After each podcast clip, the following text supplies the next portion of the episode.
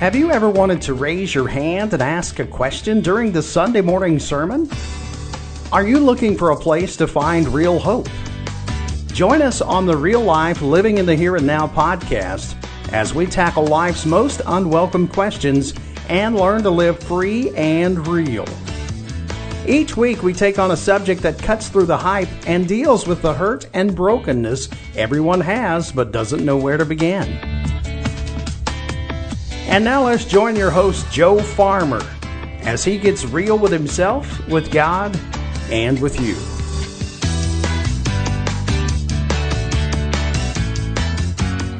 Welcome to another episode of uh, Real Life Living in the Here and Now. This is your host, Joe Farmer.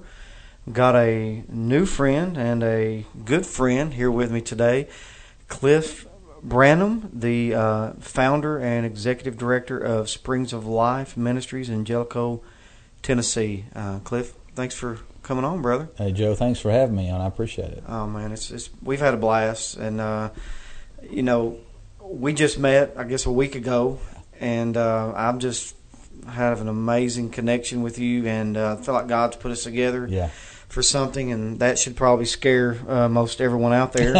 so um, God only knows what's going to happen from here. But but I'm really excited uh, about our friendship and our yeah, going forward, man. And uh, I, am really um, um, impressed by by what you're doing in Jellico and how God has, has used you and uh, Springs of Life to reach your community. If you don't mind, could you just take a minute yeah. and tell us why Springs of Life, uh, how how you founded that, and what the purpose is behind it? Yeah, absolutely. It, there's a little bit of a backstory. Uh, to kind of get there. So uh, I grew up in Jellico, third generation Campbell Countyan, and um, my mother and father divorced uh, when I was born. My mother had me when she was 40 years old and so I was born into situational poverty, if you right, will, right. and um, and so I got into a lot of trouble growing up, and uh, started smoking marijuana at the age of fourteen, and then got into progressed into the opioids, cocaine, alcohol in my late teens and, and early early uh, twenties, and so I had uh, an extensive experience with addiction myself, sixteen years of uh, of, of actively using some type of substance, and right. um, there was some um, uh, obviously some childhood trauma uh, that was there growing up uh, in, in, a, in a uh, situational, you know, uh, poverty situation. There was uh, some sexual abuse that happened when I was five years old. some of that stuff had been repressed. There was just a lot of lot of trauma there in my in my younger years, and so like most people from that area that kind of grow up in a common situation that I experienced, drugs and alcohol was just normal. It was just what right. we did. And right. so, um, fast forwarding, I was 29 years old. I've got warrants in Tennessee, warrants in Kentucky. My driver's license is suspended. I'm $2,700 behind in child support. My daughter is in the second grade, and, and uh, her mother, they moved to Orlando, Florida, so I hadn't seen her in months my whole world had fallen apart. And uh, 20, 29 years old at this time, so uh, uh, 16 years or so of just you know running rapid, using drugs, uh, abusing relationships, squandering opportunities. You know, the, pretty much the same old song and dance that, exactly. that most of us can relate with that have experienced that type of a, of a lifestyle. So at 29, I finally got to the point where um, I found myself on my knees and I cried out to God and I said, you know, if if you're there, uh, if you'll have me. Uh, I've made a, a, mess of my entire life, and I've squandered everything that I have. And you know, really, at that age, I had begun. I guess I had begun to to embrace and accept the fact that I was going to be a drug addict the rest right. of my life. Right. Now, early on in life, I never believed that about myself. There was always this hope, always this glimmer that I can change at some point, and I, am not going to end up like this. Right. But at 29, I remember looking at myself in the mirror at my mother's home because I was living with my mother still at 29, and um, and I I had that moment of realization, that moment of clarity, as my mother called it, that man, I'm a loser. I'm living with my mother. I'm strung out on dope. My daughter lives in you know in Florida. I, am a deadbeat dad, and and I mean it, it shook my world. And uh, so when I finally got to that point of surrender and I began to cry out to God for His help. It was it was uh, It was almost as if He met me immediately. Now the, the skies didn't crack open and, and the heavens come down, but I knew that uh, that God God was listening. He was there, and I felt prompted to get into the scriptures and begin to read and begin to spend time in prayer, and so I did. Well, you said something key there, Cliff. You Yeah. said surrender. Yeah, You know, and that, that's when our relationship with God begins. That's when life begins. It's- absolutely. you know, the world is totally opposite of that. You know, Jesus said they'll be first, you got to be last, and if you're last, you'll be first, and give and you'll receive. So when you give up, you know, and I, I think and I, that you've heard that. I know you've Yeah. heard that many times, but when you made that decision in your heart, Yeah. you know, that's what set you on this path. I'm Yeah. sure. Joe, you know, really, one of the ways I, I tend to look at it is I had played God. Right. Uh, I had been sitting in His rightful throne over my life, and and I had the only fruit that He had produced was brokenness and destruction and turmoil, depression, anxiety, uh, and addiction. And so, uh, at that point, what do you have to surrender, really, right? Right. And, and it was really just my will, giving up my will to be in control. And when I gave that will over, and uh, and obviously we always battle with that, right? That's an ongoing process of surrender. Um, but that initial moment of surrender, and, and I believe God met me where I was at and began to take me into Scripture. As I was reading Scripture and spending time in prayer, and really just being open with God and having conversations like we're having right now, I would just speak to Him, open my heart up, talk about whatever was on my mind. Uh, God began to address those things I was saying through His Word. And eventually, what happened after about a year's time, I ended up in a little small Bible study with four guys. One was a pastor, and uh, we decided in that in that little Bible study that we were going to go out into the community and try to just tell people about Jesus. We were not going to invite them to church. Um, we wasn't going to try to invite them to our Bible study. We were going to go out and meet them where they were at. Right. And uh, the church that I was attending at that time had a building fund, and they were trying to pay for that. And so the women would donate their time to cook hot dogs, and they would sell those at lunchtime. So those four men in that Bible study, we put our money together, buy a bunch of hot dogs, ride around Jellico, and just hand them out to people. And that, that was the best you know we could do. Yeah. And uh, and we That's would awesome, try. man. Yeah, it, it was it was a great experience, and God was crafting something and cultivating Absolutely. something in me at that time. Um, what happened is I, I began to build a little bit of a reputation for someone that could maybe help you, and so over the course of about nine months, I, I became very familiar with different people in the community that had housing issues, health issues, needing food, whatever the, the case may be.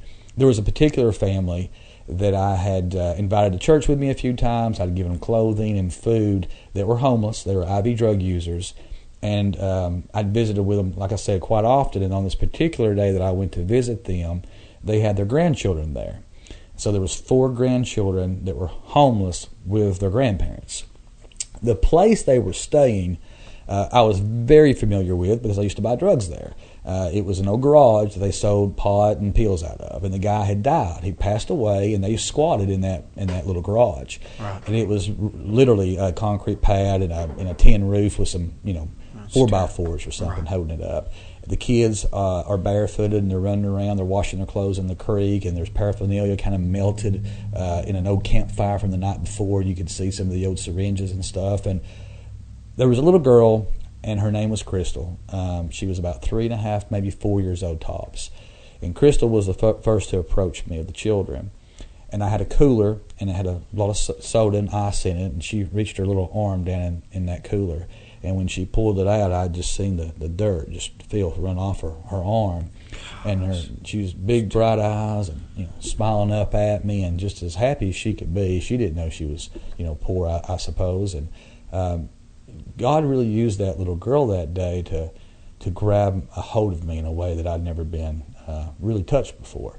Um, I was a single dad at that time. That's another story, but I was a single father. I went home that evening, um, and my little girl was, was tucked away, safe asleep downstairs, and I was upstairs in, in my bedroom reading my Bible, and uh, it began to rain outside, and it started to pour. And I started to think about Crystal. My my thoughts kind of wandered to, you know, where's, what what is she doing right now in this storm? And eventually, I ended up in the floor.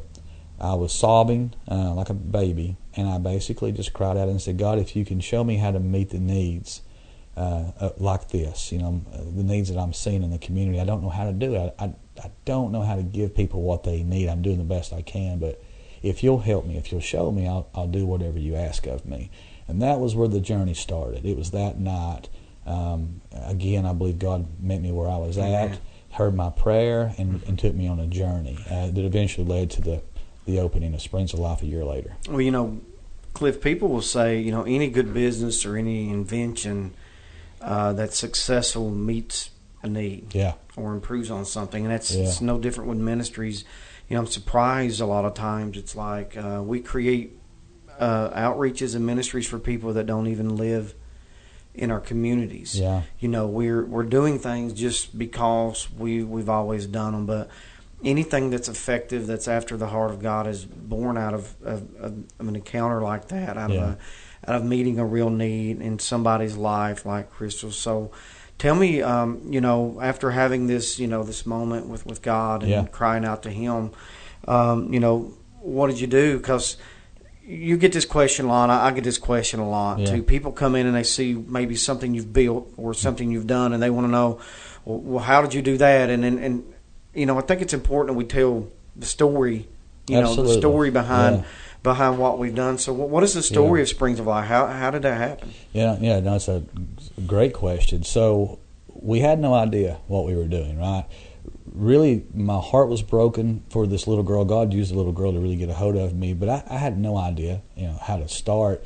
Uh, I approached several men in our community that had a reputation for caring about the community, and they were already involved in helping people that maybe fit into that population. So Right. one guy uh, was a CEO of our local bank, and he had two children that had a, a history with heroin addiction. There was another gentleman who worked with CR, and he was the CR ministry leader for about 10 years. And then another individual um, that worked for the railroad, and, and he had a remarkable testimony about being delivered from addiction and never had DTs or any of that. And, and he was someone who was pretty well known in the community for just reaching out and, and doing that type of work in the street. So I approached those guys. I told them, um, you know, kind of my story, what happened with Crystal. Uh, I felt that God was calling me to, to do something in the community, and would they come alongside of me? For them, that was a big risk at that time because I'd only been really clean myself for probably going on a year and a half, two years at this time. Uh, I was still very young and, and early in my walk, um, but they took a chance, and, uh, Awesome. and and they were willing to sit down with me, and we had some community meetings. So that's kind of how we started. It was just engaging the community and, and seeing how they felt about the Right, issues. right. Um, a lot of people had a lot to say Sure. some good, some bad, as you could imagine. Right. Uh, there's a lot of uh, a lot of stigma and a lot of confusion, you know, kind of around addiction and, and what causes addiction, what uh, sustains it. You know, how do we how do we help? And and we were all pretty ignorant to the process. At first, we thought maybe we're going to do a homeless shelter. We didn't really know what was going on. Uh, long story short, I stumbled upon a men's recovery program that was in Tennessee, and when I seen the program in action, I knew immediately uh, this is what we got to do. We've got to create services for men. Now, the reason we landed on men, as we you know, I, we didn't go into extensive research when I, but we educated ourselves on you know some of the things like teenage pregnancy, high school dropouts, homelessness, sex trafficking. And as we begin to educate ourselves on some of those things, there was a common denominator, and it was father absent homes. Right. So we landed on the idea that if we can help the men of our community be restored, we call them the protectors of life. Uh, those that are in authority are called to be in protection.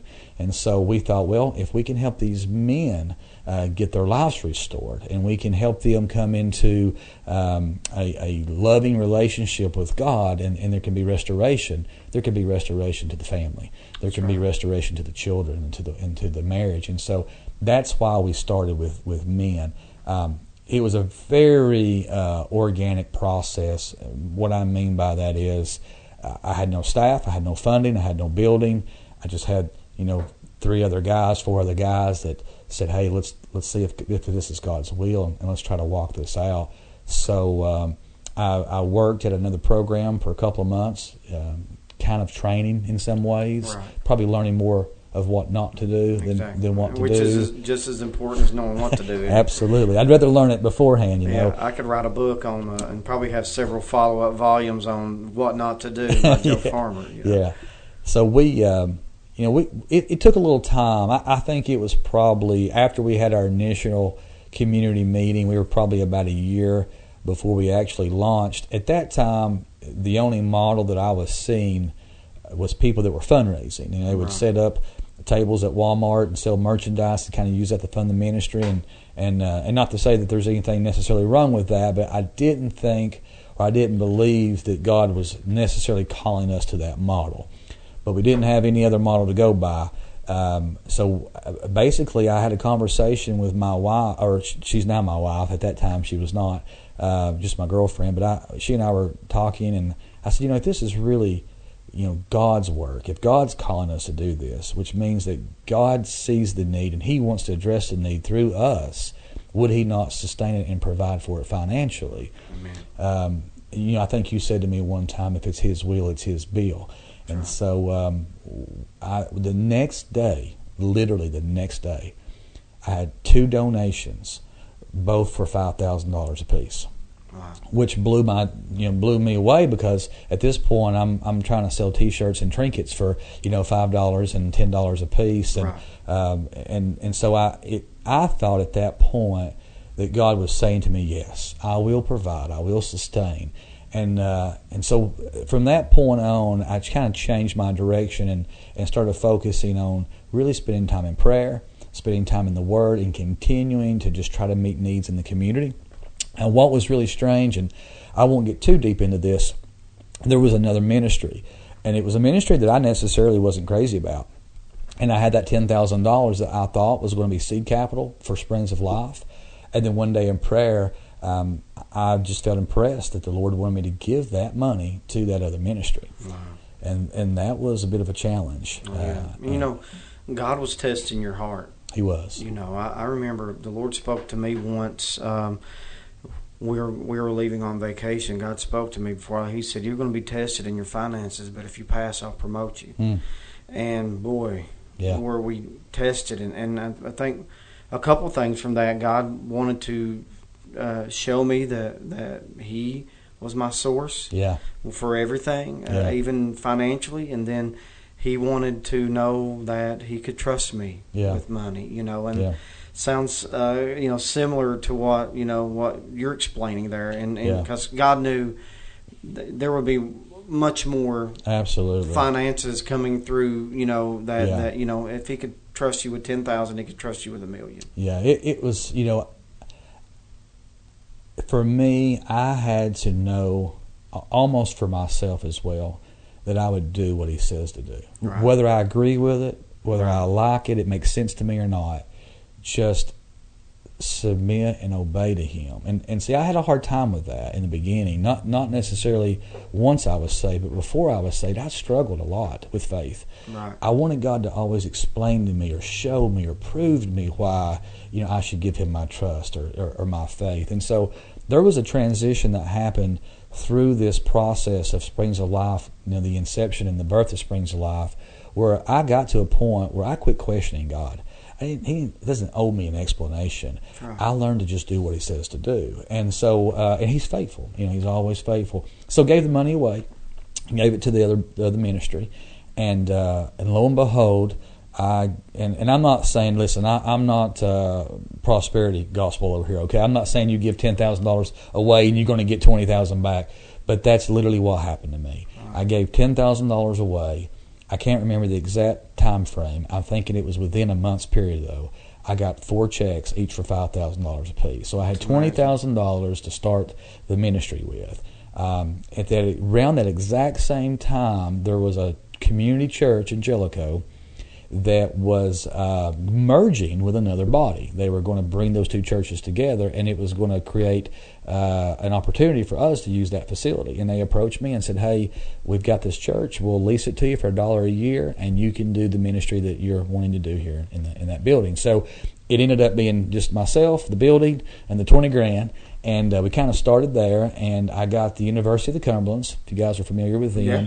they Yeah, had. Xfuge, and uh, Xfuge came down and, and helped us do some renovations, basically just demo stuff. We tore out all the old tile and did some painting and things like that on the building. And it was just me working in the building for about the first four months by myself. Uh, and then God began to um, compel men's hearts to join me in the work, and I, I eventually ended up with three other guys that were uh, one of those was an RA for the University of the Cumberlands. Another gentleman left his job at the railroad, had been with them for ten years, to come on board with me, and then there was a uh, another young man who was actually in recovery himself that I'd been discipling that joined me, and we spent about nine months uh, in that building praying for literally hours a day, reading our Bibles and working on the building. Yeah, and that's nine months later, we, we eventually opened the doors and began to bring in men. Man, Um, yeah, that's a great place to stop. And if you don't mind, you mind stick around and do another one? absolutely. All right, that's a great place to start. And tomorrow, uh, we- we hope you can stick around. And as we get into kind of uh, this is a very interesting story, but kind of the, the um, where Springs of Life is now and where it's heading, and, and Yeah. what God is doing it there. And we we appreciate everybody listening to Real Life Living in the Here and Now. And uh, hopefully, you can tune back in to our next episode. But until then, keep it real. Thank you for joining the Real Life Podcast. You can subscribe to our program anywhere podcasts are available. Stay up to date by subscribing to our show. Join us next week as we tackle real life together.